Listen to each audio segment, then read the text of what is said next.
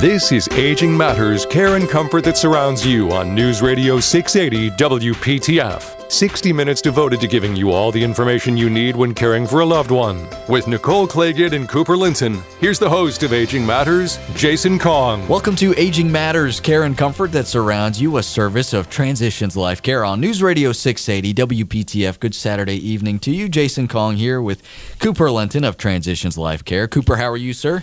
I'm feeling lovely this evening. Thank you. Uh, I'm glad that you brought out the seersucker. I, I, feel I feel at home with you, Cooper. This is your natural look. You know, I actually I sleep in seersucker. I want to be clear. I'm not surprised. I'm, yeah, that, like, um, that information does not surprise me at all. Matlock does aging matters. That's kind of my. Yeah. and uh, the, I guess the the anti Matlock. Uh, I don't know what that means, but I'll say it anyway. Nicole Claggett with Transitions Guiding Lights. Nicole, how are you? I'm so glad to be here and no seersucker for you. So. No, no, no comments on no. my wardrobe tonight. Cooper Cooper takes care of the seersucker for all of us. He does. So. Well, let's let's get into this tonight. Uh, we're going to be talking a little bit about uh, two different subjects, but the common factor between them, Cooper, is fear, and these are things that. Uh, folks again are are not uh, very enthusiastic about, and hence they probably don't talk about and do as much research and follow up on on them as they should. Well, there, there's nothing that chills conversation quite like things that we are afraid of.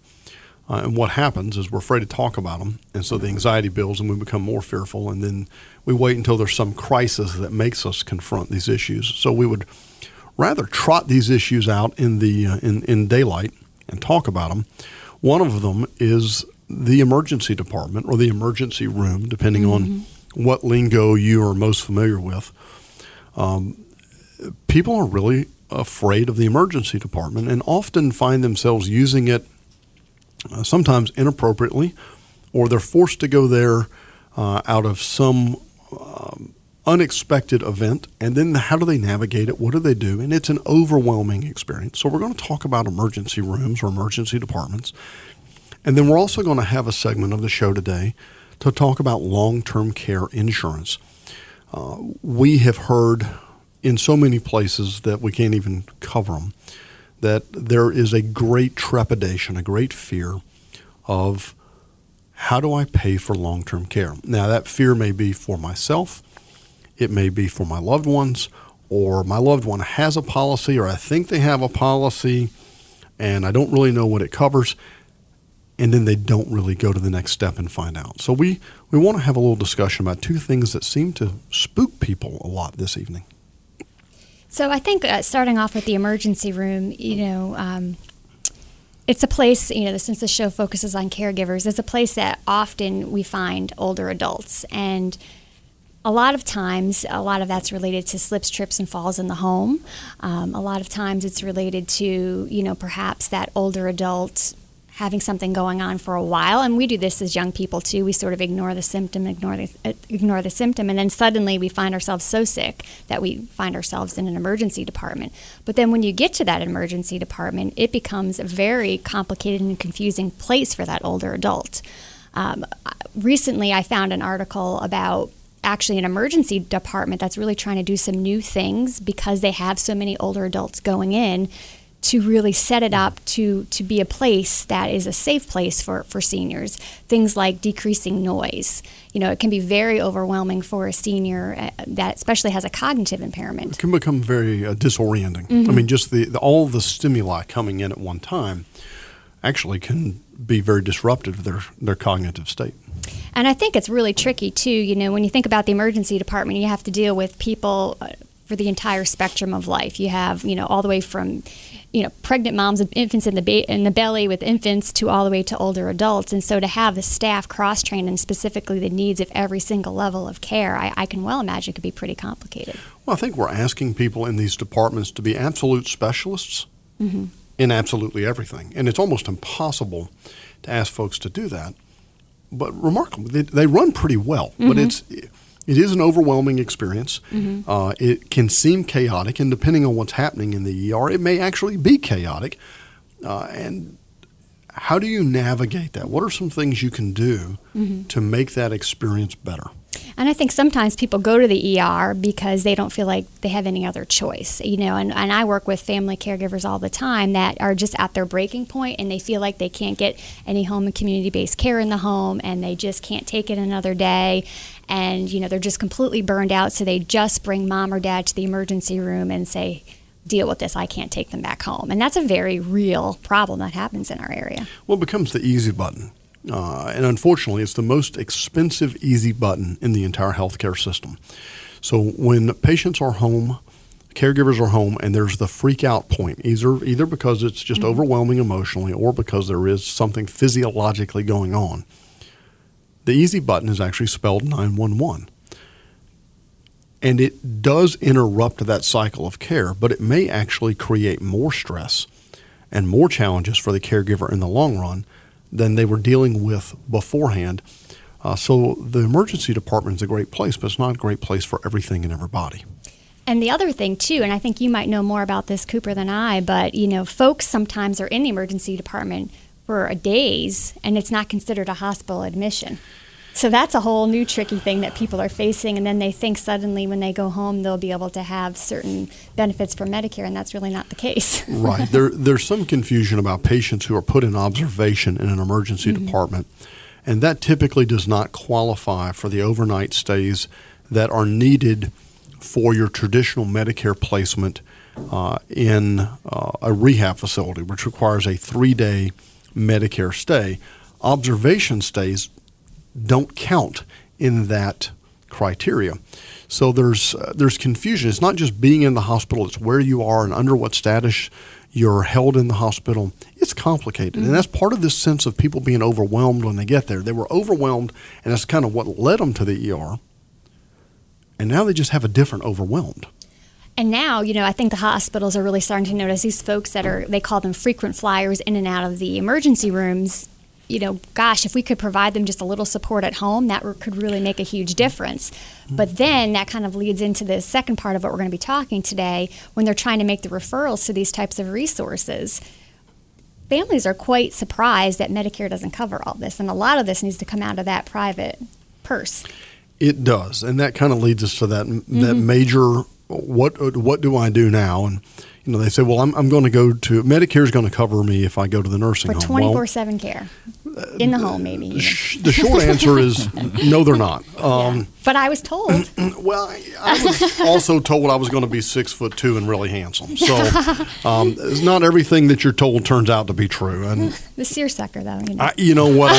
let's be honest. I'm using the seersucker as, as a crutch. Um, people think they're going to get something paid for. Medicare is going to cover it. Medicaid is going to cover it. First off, Medicare is not a long term care coverage policy. Uh, there is a rehab component. There are certain criteria that have to be met, and you Medicare will pay for some rehab for a undetermined period of time, but not nearly as long as people think. Mm-hmm. It is measured in days, not months and years. And they say, well, Medicaid's going to cover it. Well, Medicaid may, under certain circumstances, and that is also not as easy to obtain and understand as people think it is. It's not just walking down to the Social Security office or to the Department of Social Services and filling out your paperwork and ta-da, you have placement. It's just not that simple. So people need to have additional plans in place, and that's really what brings us to what are some of the financial instruments that people can look at mm-hmm that will create options and resources for them and some flexibility as they face uncertainty at end of life or really even before end of life. It's really in that aging process where you're looking at changes in your functionality.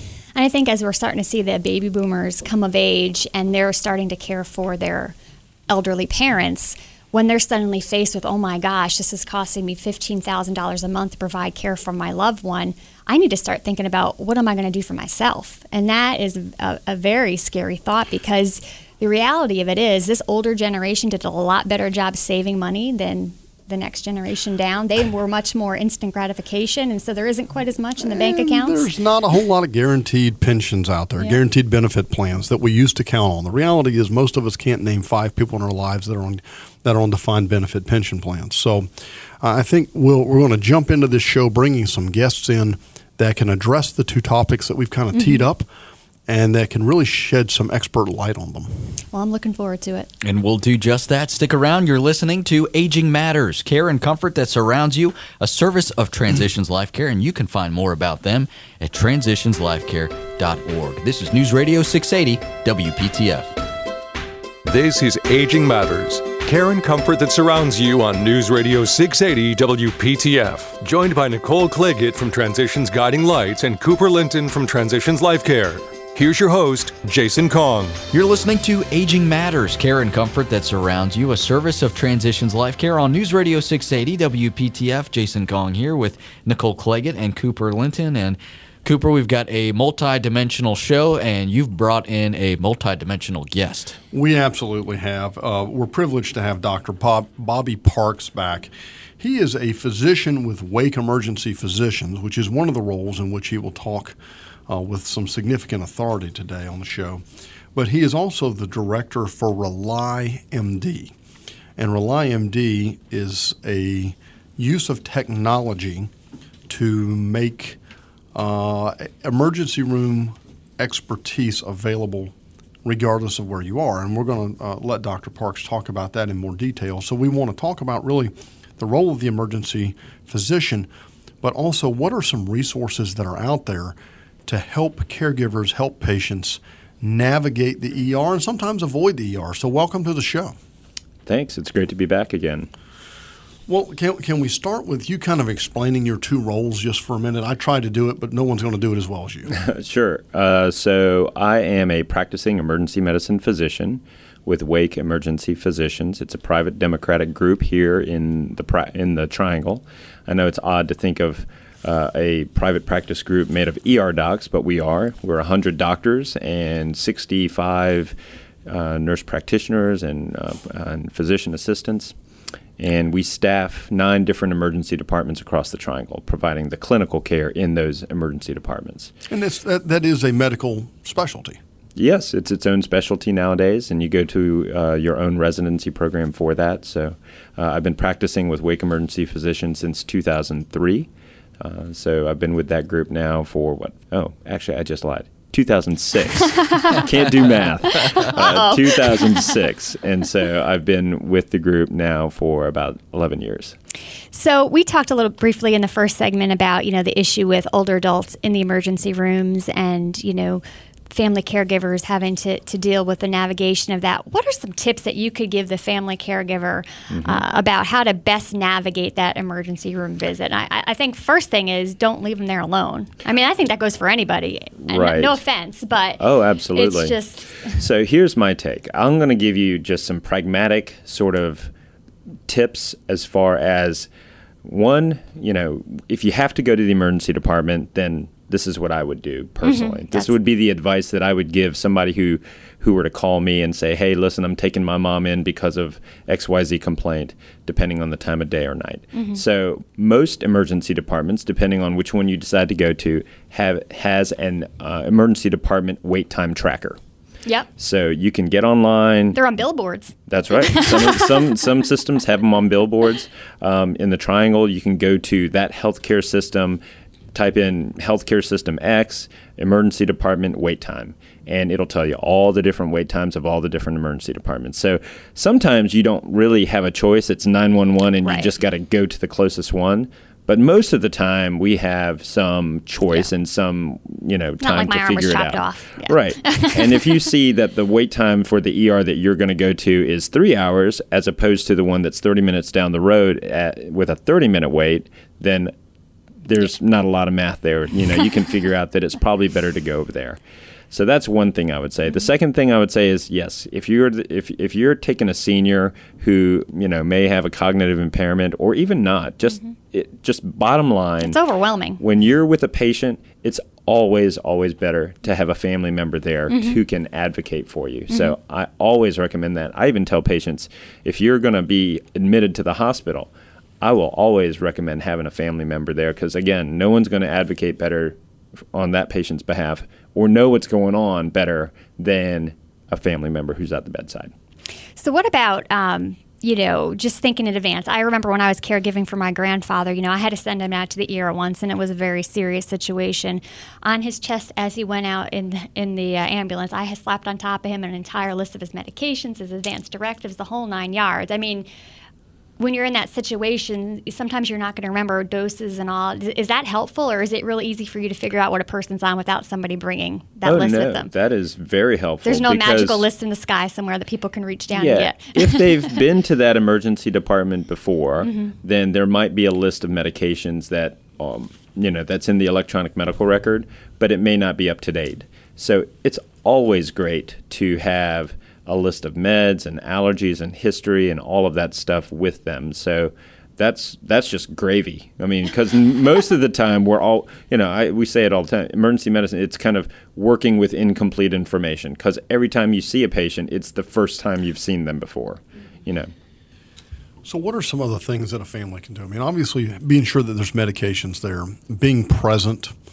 Uh, what does that engagement look like? I think sometimes people are afraid to speak up, mm-hmm. or they're they're not sure who to work with when they mm-hmm. get into the emergency room. What are some tips for helping mm-hmm. a family member navigate what can seem like a chaotic care environment? hopefully so in in in my opinion i think probably the best thing that you as a patient can or family member of a patient can do to make that ER visit what you hoped it was is to make sure that you tell the physician hopefully they will get this from you but sometimes because it's so busy or so hectic or so chaotic they're kind of in and they're out um, making sure that you tell them what it is you're there for, what your biggest concern is. I'm here because mom's not acting right, and I think it might be a urinary tract infection. But, you know, with patient's history of fever and dementia Confusion, and yeah, um, confusion maybe they're actually thinking, you know, they're here for XYZ problem. And so then now comes a gigantic workup. So I think it's really important to tell that doc or physician assistant, hey, we're here because we have this concern. So can you please, you know, address that? And that is music to our ears. You would think that most providers would kind of be able to get that from a family or a patient, but that's not always the case. So, one of the things that I uh, work regularly with is an online support group of family caregivers. And recently, somebody posted, you know, a situation where literally, and for whatever reason, this this loved one um, is really focused on constantly going to the doctor or to the emergency room to get checked out because she's worried that there's something wrong with her. And this family member is at her wits' end because she's just like, I just can't do another four-hour emergency room stay to say everything is fine and then to go back home. And so, I know that you have another solution with another hat that you wear that might be something that could help a family caregiver if something isn't quite as urgent. Could you talk to us a little bit about that? Sure. Uh, so, um, Wake Emergency Physicians, three years ago, started an online virtual telemedicine service. So, it's called Rely MD. So, you can Google that. Rely MD is 100% owned and staffed by our physician group, Wake Emergency Physicians. And so, it's an online service where basically you make an account just like a you know a username and a password. Uh, you download the app or you go online to relymd.com and you say see a doctor. And it's meant to be user friendly super simple tell us what's wrong and then a doctor gets on with you on average around seven minutes from that. And it's just meant to be it's meant to simplify healthcare in, in a lot of ways. Um, it's more affordable and it's just kind of intuitive and increasing access so if you have a family member or someone that you're concerned about should i go to the emergency room is this something that's concerning you know i, I joke all the time you know i quit judging people's emergencies a long time ago. There's a lot of visits in the ER that may not necessarily need emergency care, but that patient was scared or the mom was scared or what have you. So I don't judge those anymore. At the end of the day, if you're concerned, then one one resource you have is RelyMD. You download the app, you use it, and then we will get on with you, go through it with you. What are you worried about? And then it might be, yeah, that does need to go to the ER. That that cut does need stitches, um, or maybe it doesn't. And so, it, it's all of five to 10 minutes invested in getting online and doing it. Um, and then you may end up avoiding an ER visit. What if I need a prescription that comes out of this? Yes, so we have um, embedded. Um, uh, we have uh, SureScripts. Basically, we can call in prescriptions uh, electronically for you if, so I if could it's actually, indicated. I could actually avoid an ER trip if it's something that's fairly simple to manage. Absolutely. And Dr. Bobby Parks is here with us. Thank you so much for joining us this evening. We appreciate you uh, helping us get some tips about visiting the emergency room. Happy to be here. And you can find more about him uh, at relymd.com. That's uh, where you can find information about that service. Again, Dr. Bobby Parks, Director of RelyMD, and also with Wake Emergency Physicians. A quick break and back. You're listening to Aging Matters, care and comfort that surrounds you, a service of Transitions Life Care on News Radio 680 WPTF. This is Aging Matters, care and comfort that surrounds you on News Radio 680 WPTF. Joined by Nicole Claggett from Transitions Guiding Lights and Cooper Linton from Transitions Life Care. Here's your host, Jason Kong. News Radio 680 WPTF, you're listening to Aging Matters, care and comfort that surrounds you, a service of Transitions Life Care. Jason Kong here with Cooper Linton and Nicole Claggett, and we're talking about uh, two big subjects that often cause a lot of fear and, uh, caregivers and people in general. And we, we discussed the visit to the emergency room, and now we're shifting over to long term care. And Cooper, man, this is something that uh, people are rightfully afraid of because it can just be uh, catastrophic financially if you're in a long term care situation. Well, we, we want to talk about caring for the people that we love, and we said, well, that's far more important than money. And I think most of us would agree with that. But it takes money. It just takes it takes money to buy food, it takes money to buy housing, it takes money to buy health care.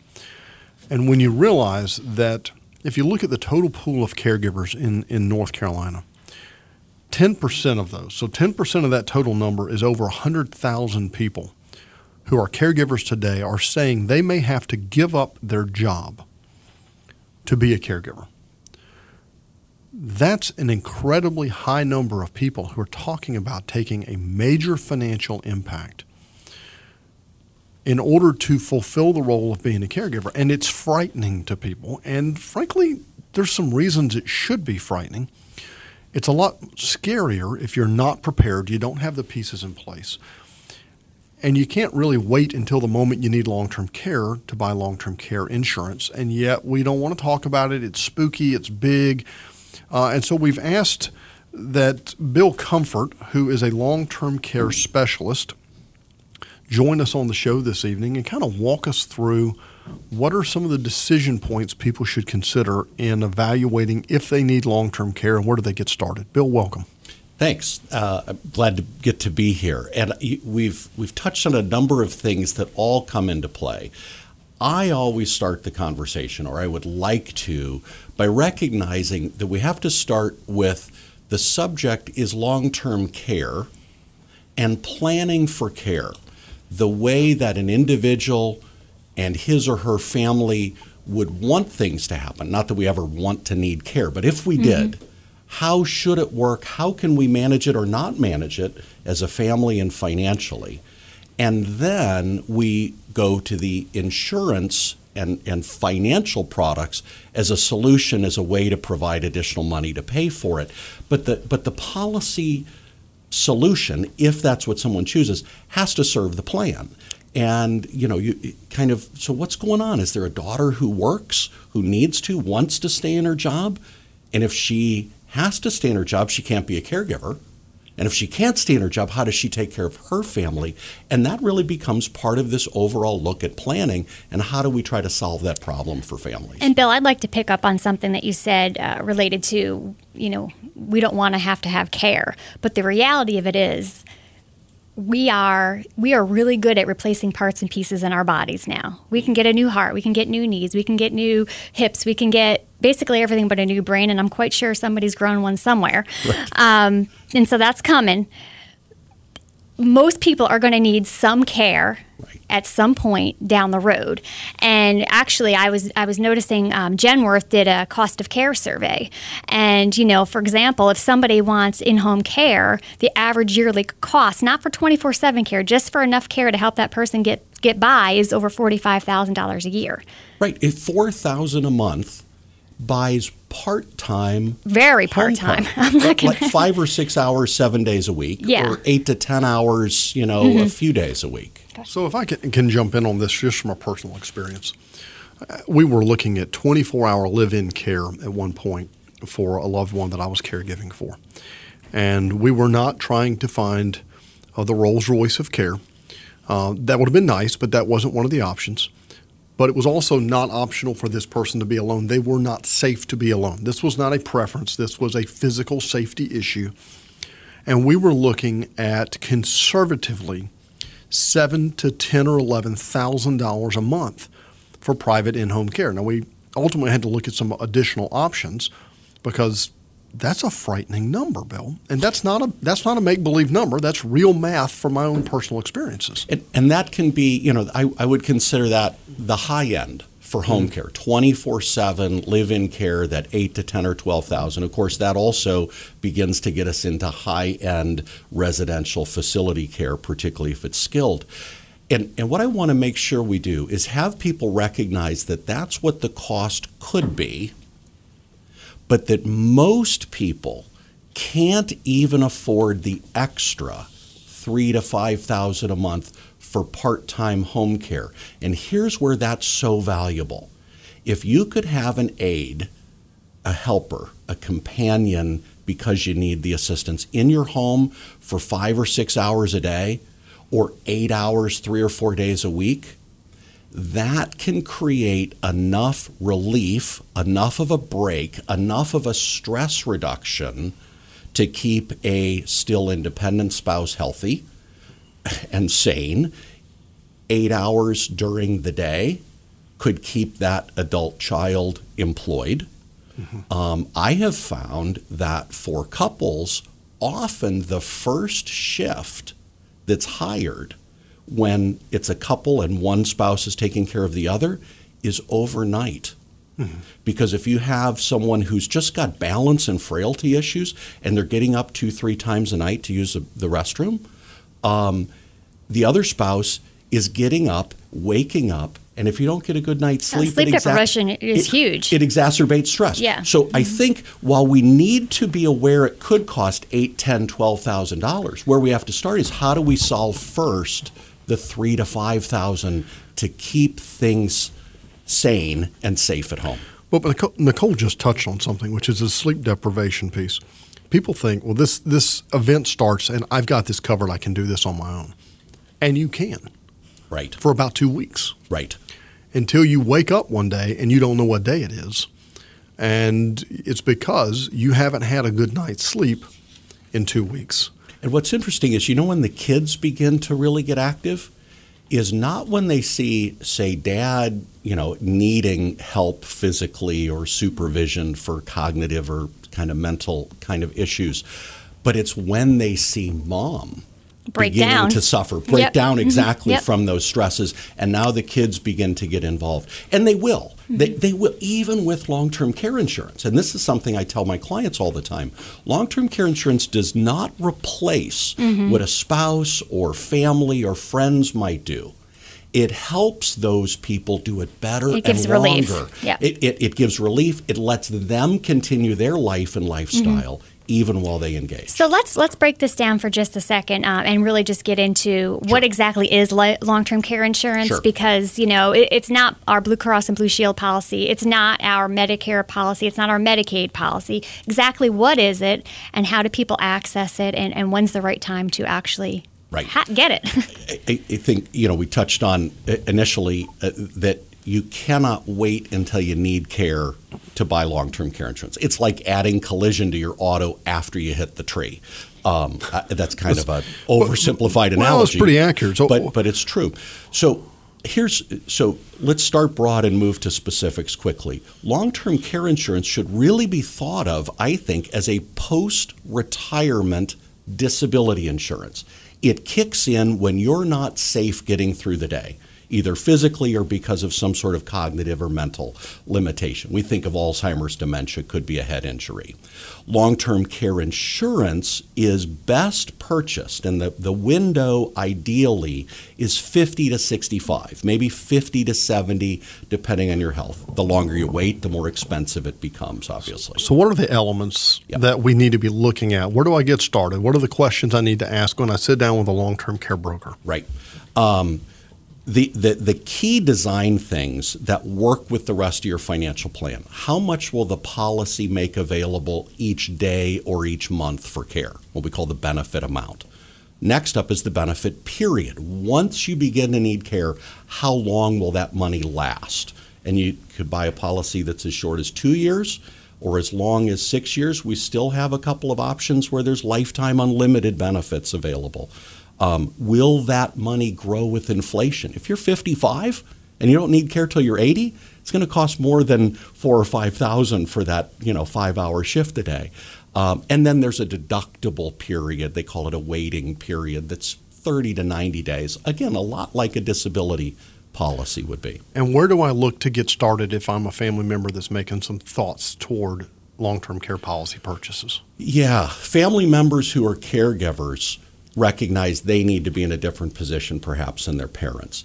Um, they may need some help with their parents' own coverage, and a good long term care specialist should be able to help them navigate both, both a claim, but also then making that proactive plan for their own uh, future. Yeah, I think you want to find an agent who specializes because it's very detailed, and you want to find somebody ideally who represents a lot of not only different companies, but different ways to buy the insurance. There's all kinds of new forms of long term care insurance. That is the voice of Bill Comfort. He is a long term care specialist with Comfort Long Term Care. Bill is the best place for folks to find some more information. Your website, comfortltc.com. That's it. Very good, very good. Thank you so much for joining us this evening. We appreciate having you on. You're welcome. Again, that website, comfortltc.com. A quick break and back. You're listening to Aging Matters, care and comfort that surrounds you, a service of Transitions Life Care on News Radio 680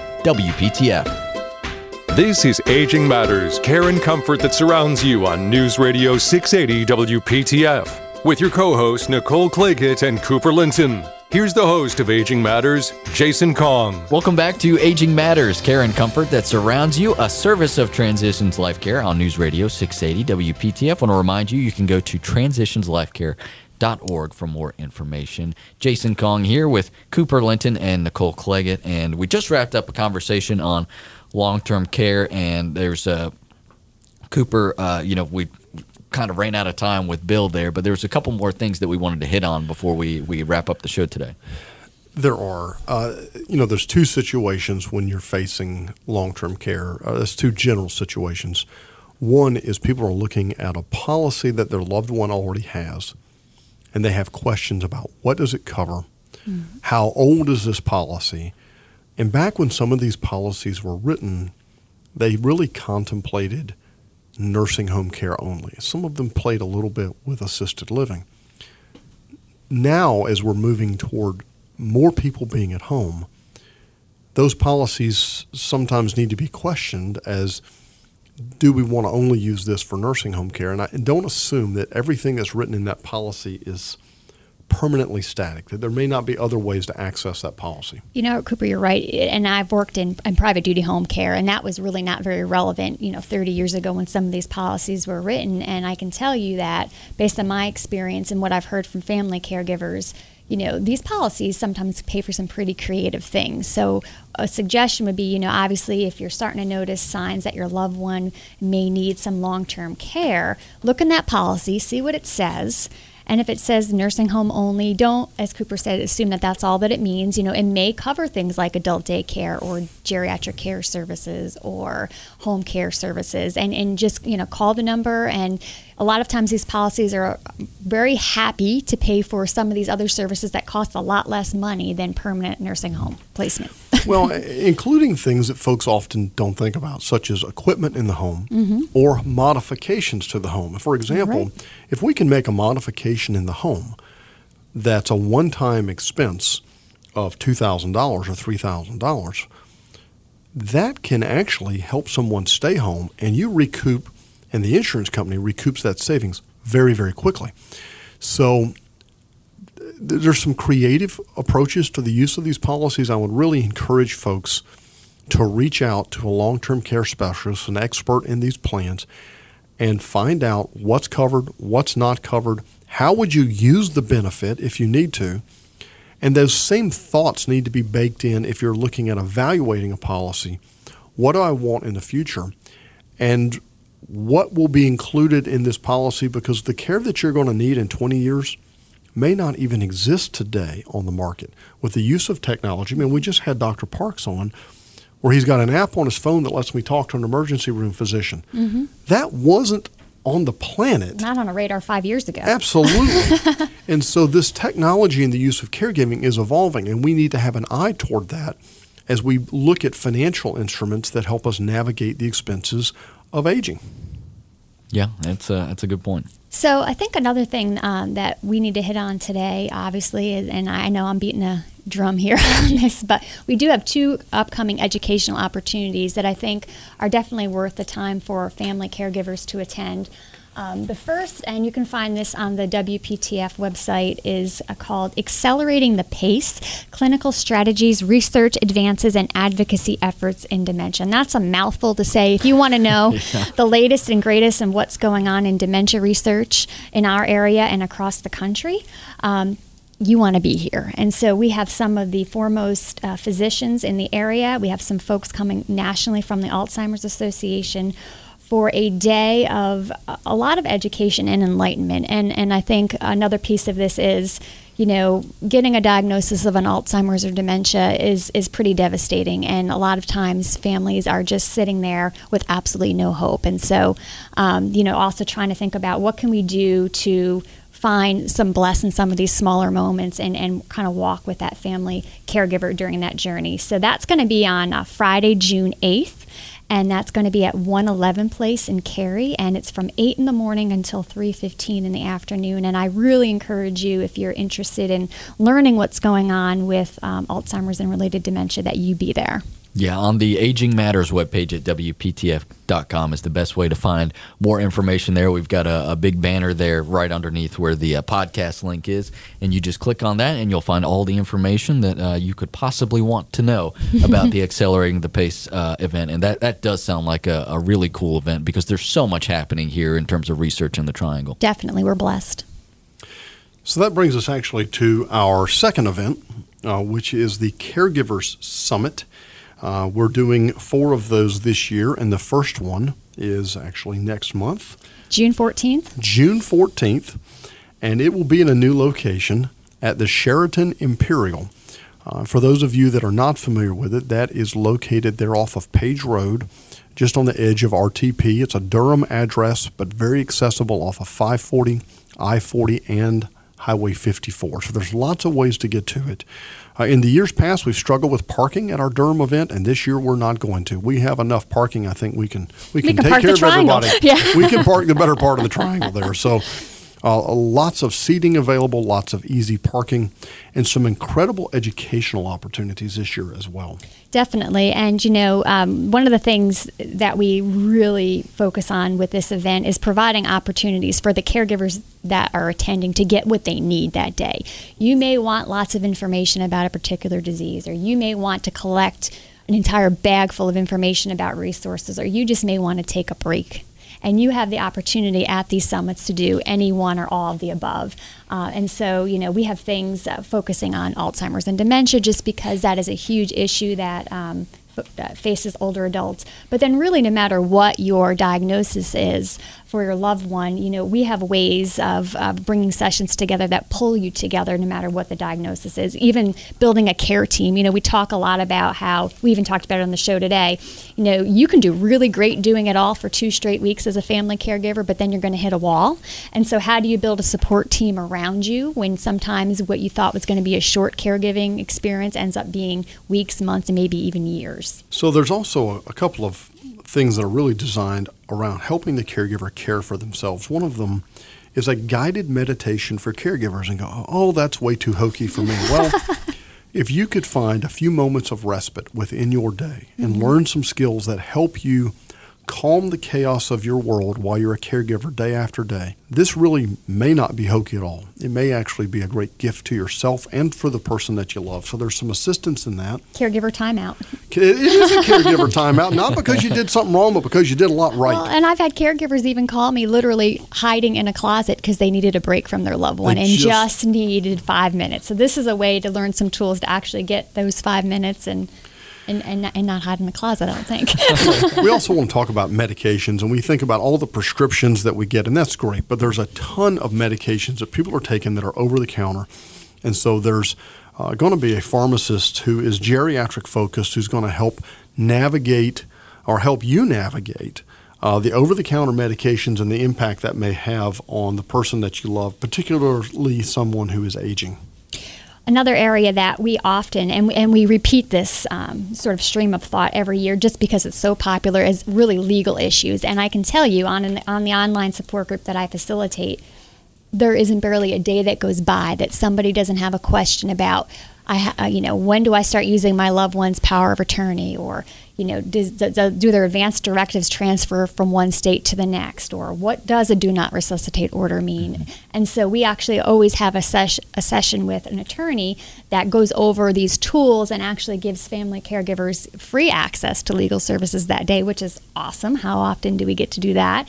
And they can really pick the brain of that attorney and get some much needed information as well. Yeah, it's a, a great opportunity. And again, you can go to caregiversummit.org. That's the website. And we, again, we have a link on the WPTF.com Aging Matters page for folks to get more information there. And uh, the registration process is quick and easy, it's right? quick and easy, and you know I I encourage people to pre-register. Uh, we do accept registrations the day of, but we really would rather folks register in advance just so we know what to expect. We Help us plan, please. Yeah. I- help us plan. we got but to it- order lunch, you know. well, and there's also the part that if you're a caregiver who needs a day of respite Mm-hmm. through having your loved one stay in an adult daycare for the day, we will actually cover that as part of your $15 registration, but we have to have a heads up Mm-hmm. because that has to be planned for by everybody. yeah, it's not just the drop-off situation. No, no, no. Yeah. The, the, the care is not on site at the Sheraton. No. a small bit of information to ask for uh, really a, a very generous service that you guys are offering. offering. Again, caregiversummit.org is the website to visit, and we also have a link at WPTF.com. Just head over to the Aging Matters section. want to thank our guests this evening. Dr. Bobby Parks with uh, Wake Emergency Physicians and Director of Rely MD, as well as Bill Comfort. He was a long term care specialist with Comfort Long Term Care, and you can find more information about him at comfortltc.com. We are just about out of time for today. I want to remind you that if you have a question for Cooper or Nicole, I'm not going to be able to answer this with much expertise. They're the ones you want to talk to. You can shoot them an email, agingmatters at transitionslifecare.org. Aging Matters at transitionslifecare.org. Thank you so much for listening. We really appreciate it. We'll hope you'll do it again next week with Aging Matters, care and comfort that surrounds you, a service of Transitions Life Care on News Radio 680 WPTF. You've been listening to Aging Matters, care and comfort that surrounds you on News Radio 680 WPTF. For more information, log on transitionslifecare.org.